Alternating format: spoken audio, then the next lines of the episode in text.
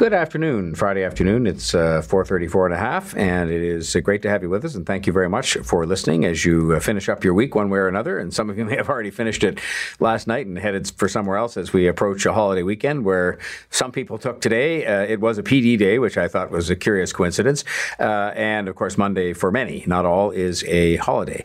And uh, 4.35 means it's time to have our smart speakers of the day join us, and they are, in no particular order, certainly not alphabetical. Genevieve Tomney, who's a principal at GT and Co. Bruce Arthur, a columnist uh, for the Toronto Star, and Erin Morrison, a longtime political strategist and now principal at Morrison Communications. Good afternoon to you all. Oh, hi, John. How's Hello, everybody? John. Everybody all right? Hi there. Good. Uh, so, uh, a lot of things in the news today, some of them more serious issues than others, but uh, one that um, I think has been a real uh, frustration for people living in Leslieville, and I should mention because I sat in the mayor's chair and had the same frustration at uh, Dundas and Yonge, is uh, people frustrated at the lack of action on some of the consequences of having supervised injection sites. Now, I made the plea earlier on today and took a lot of calls on this that the last thing we should be doing is abolishing these because they're saving lives and they are providing some support and help for people who have among the worst issues they'll ever face in their lives.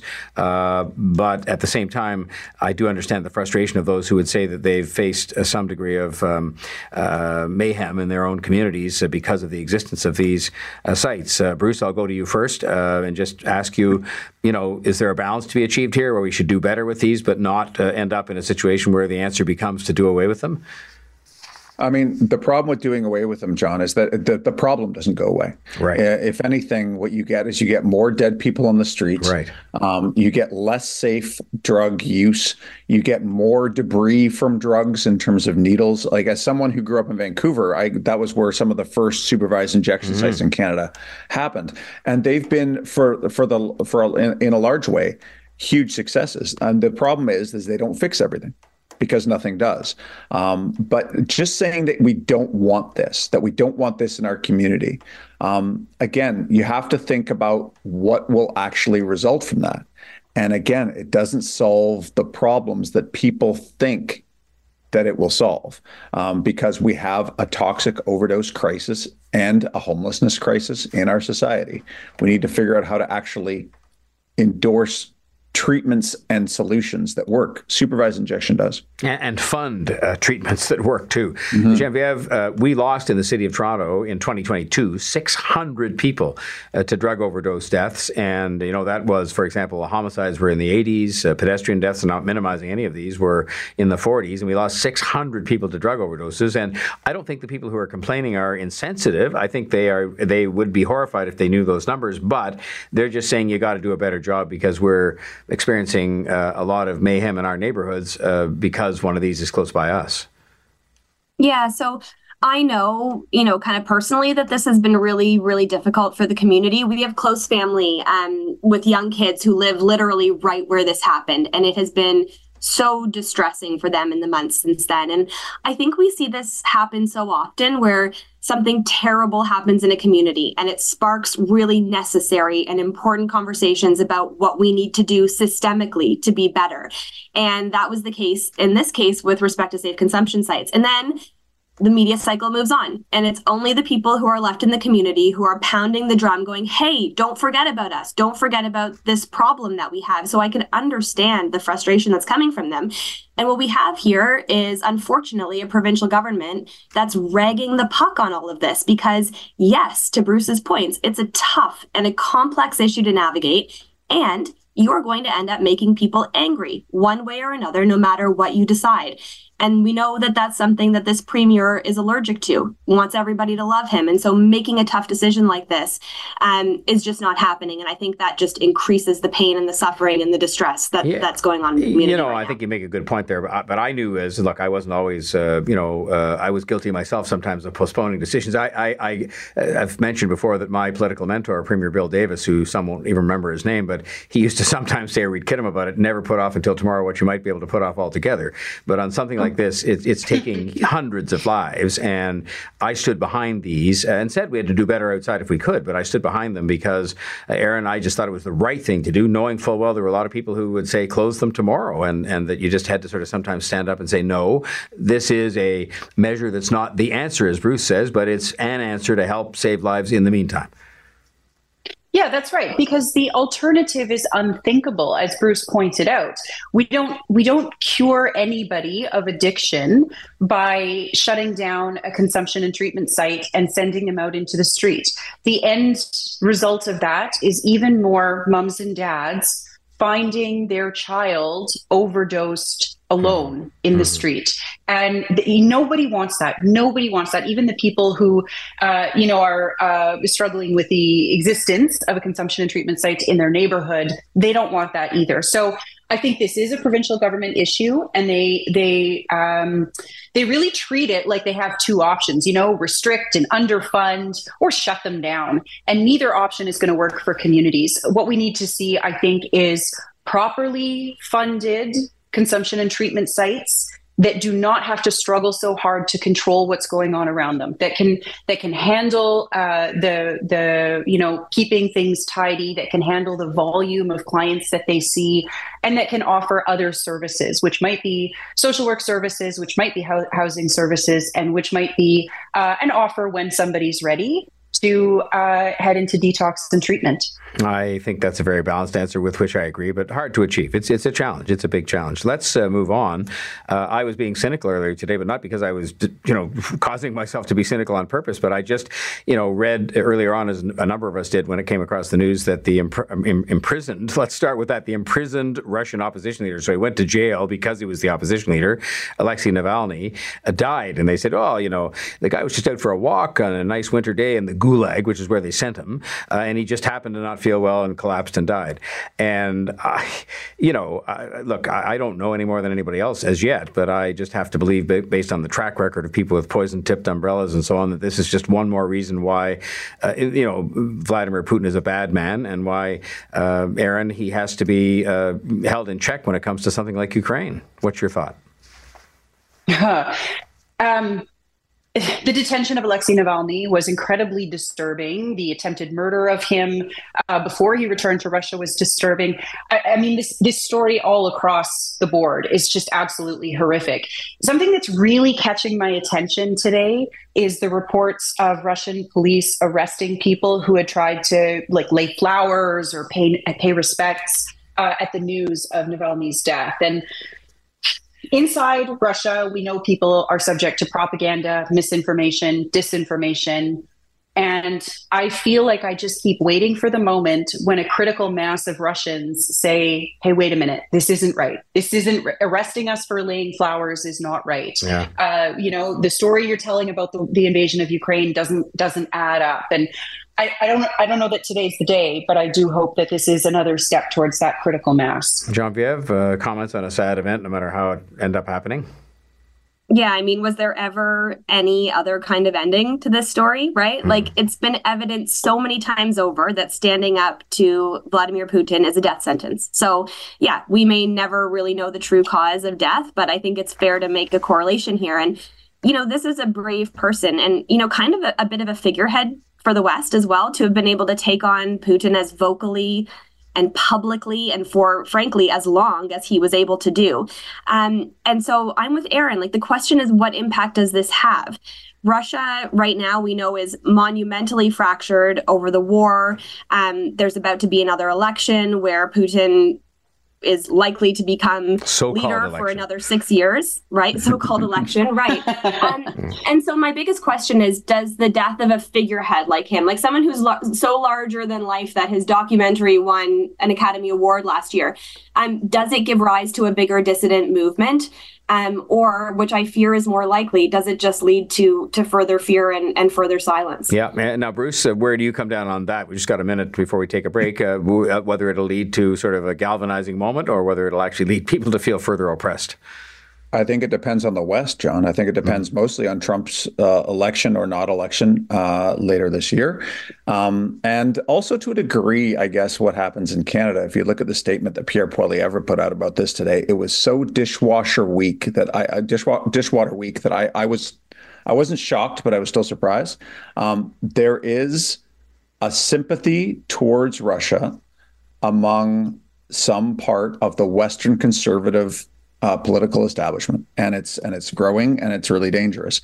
And if Trump becomes president again, then the whole idea of NATO, the whole idea of holding Putin to account in any way, mostly vanishes in Western society. Um, and that's just one of the things that's on the table. So that's, I think, what's going to make the difference. The fact is, Putin chose to kill Navalny now, right? Like he could have done it any time in the last two or three years. Um, and the fact that he did it now, that's the question I'd really like answered as to as to why now and what does he see out there? Yeah, and you know, thank God we don't really have to be worried about this, and you don't ever want to be, which I guess is the point. But if, Pierre Poilievre, who's the official opposition leader, was locked up, uh, you know, even just locked up, let alone killed, I mean, I think we'd probably, you know, he would take perhaps a different view to say the least. I'm making light of anything here. Uh, we're talking to our smart speakers, Genevieve uh, Tomney, Bruce Arthur, and Erin Morrison. We'll be back with them in just a moment, and I'm going to ask them if they've seen any sign whatsoever that landline phones are making a comeback. We were talking about that, and then maybe move into the school closures during COVID. Uh, Bruce certainly wrote a lot about COVID back in the day, and we'll talk about that with our smart speakers. It's 445. John Tory here with you on the rush, joined uh, as we are at this time of uh, the day every day by our smart speakers, who today are uh, Genevieve Tomney, a principal at GT and Company, Bruce Arthur, Toronto Star columnist, and Erin Morrison, a longtime political strategist and principal now at Morrison Comms.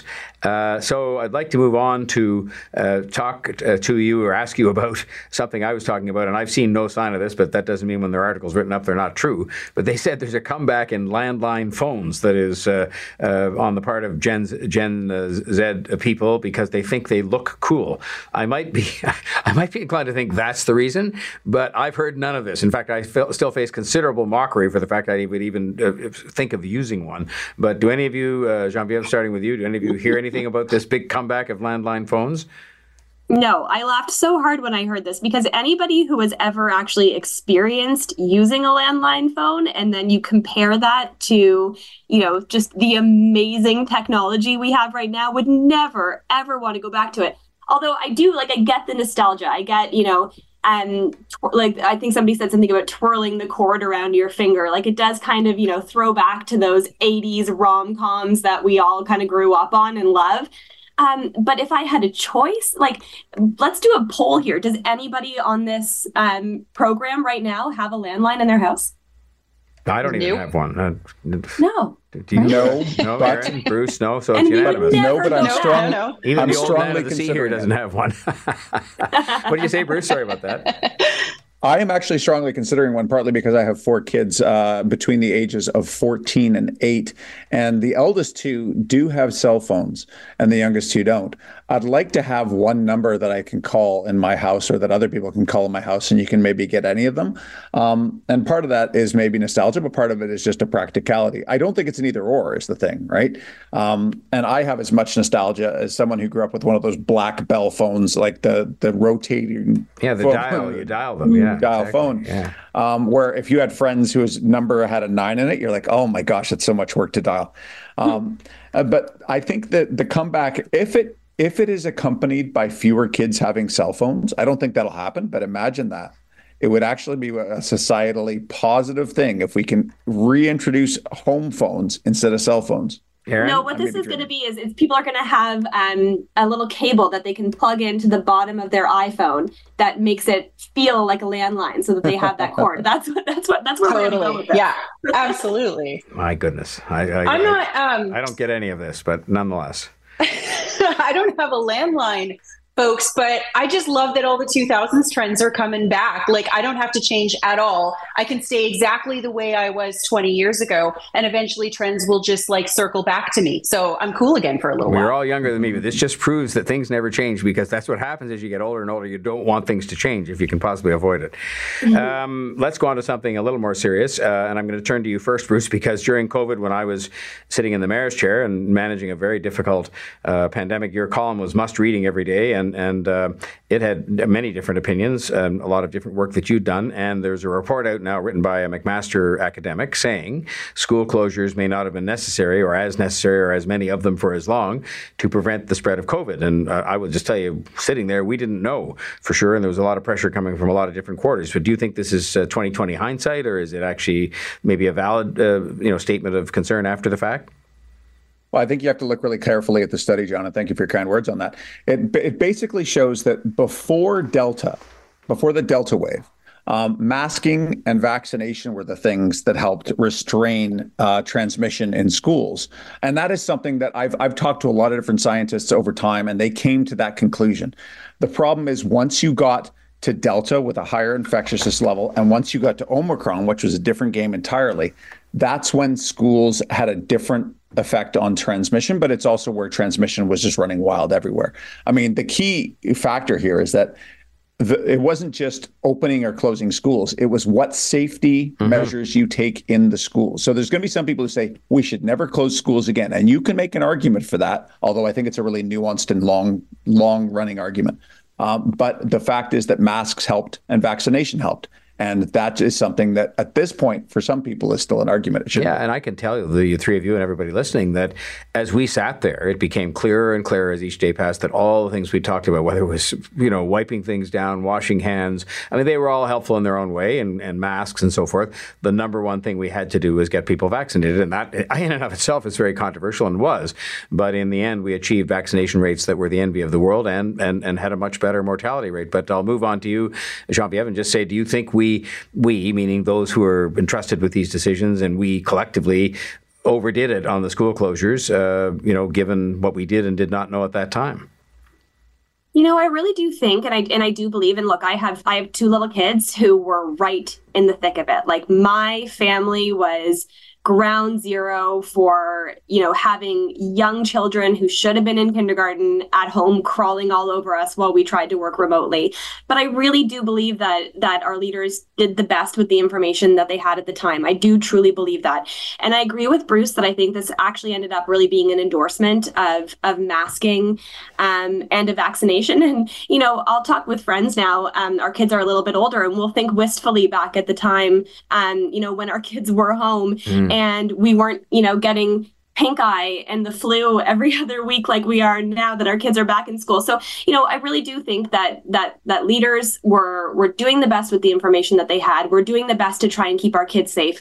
I truly believe there are some lasting impacts from this that are difficult and are going to be hard for the education system and for our kids to overcome. Um, but again, I think the takeaway from this is that the vaccination worked, the masking worked, and those were two really important things. Yeah, I'll write it up in my book uh, in due course, but I can tell you at the beginning, I mean, people said the masks were useless and you shouldn't bother with them and so forth and so on. And even, you know, a very professional opinion was out there saying that, and then it became necessary. And it's there's a whole series of things that came from really not knowing what to do about this uh, in terms of easy answers. Erin, uh, did what was was the school closure business uh, overdone, or do you think maybe it turned out to be as right as it could be? Nah, overdone. I agree with you and Jen that we didn't know everything. The whole world was learning together how best to deal with the virus. But we did at the time hear from experts schools need to be the last to close and the first to open. And what did the province of Ontario do? They made them the first to close and the last to open. And in, in my recollection, the only thing that closed faster was the NBA games. So we had our kids at home for what was it, guys? Like 182 school days, 190 a school million days, something school like that. days. It felt like. Uh, no offense like, to the kids. There's the it did damage. It did damage. Oh, yeah. Kids suffered. Their mental health suffered. Their sure. development suffered. Yeah. Like, folks, we all know kids who are struggling with eating disorders or uh, other issues because of the interruption to their development at that time. And so, honestly, we knew better and we didn't prioritize the kids when we should have. And when I say we, I mean the provincial government. I mean, let's be honest here. It was their call. It was the Minister of Education's call. It was the Premier's call. And we still we still do know better now. And what we know is that vaccines help, and it is mandatory that your child gets a, a chickenpox vaccine and all kinds of other vaccines before they are allowed to register for public school in Ontario. And it is not mandatory that they get their COVID vaccine. So I'd like to I'd like to see us incorporate a little bit more of this learning rather than just put this uh, report on the shelf. I literally have 15 seconds for each of you to comment on whether it's uh, you think it's going to end differently uh, if the freedom movement, so called, which has had that convoy and the sort of occupation in Ottawa, uh, comes back to Parliament Hill, which they say they're planning on doing. Is that going to end better than the last time, uh, Genevieve? I think if it happens, it's going to look very different. I think so many lessons have been learned. I think that the city will be, be- better prepared, um, and it will be sort of a little bit more organized chaos than the type of um, good situation that we saw last time. Organized chaos. Bruce, do you think that's what it'll be, but better than last time? Also smaller because there are a lot of people who have moved on. The Freedom Convoy people are not among those people. Exactly. Erin? Yeah, well, we know we can't use the Emergencies Act this time, so we better get it together on the front end. That's a really good comment. Uh, planning is uh, the essence. We planned, uh, well, the police service did here in Toronto, and, and frankly, yeah, that's why we didn't have a problem because they really did plan. I was eyewitness to it, and it was extraordinary the planning they did. Thank you all very much, Genevieve Tomney, Bruce Arthur, Erin Morrison, our smart speakers. Uh, and uh, we'll be back after we check in on the news at 5 o'clock, and we're going to talk then about the school closures and whether you think it was necessary uh, to have them closed for as long as they were to prevent the spread of COVID. That's here on News Talk 1010. John Tory on The Rush.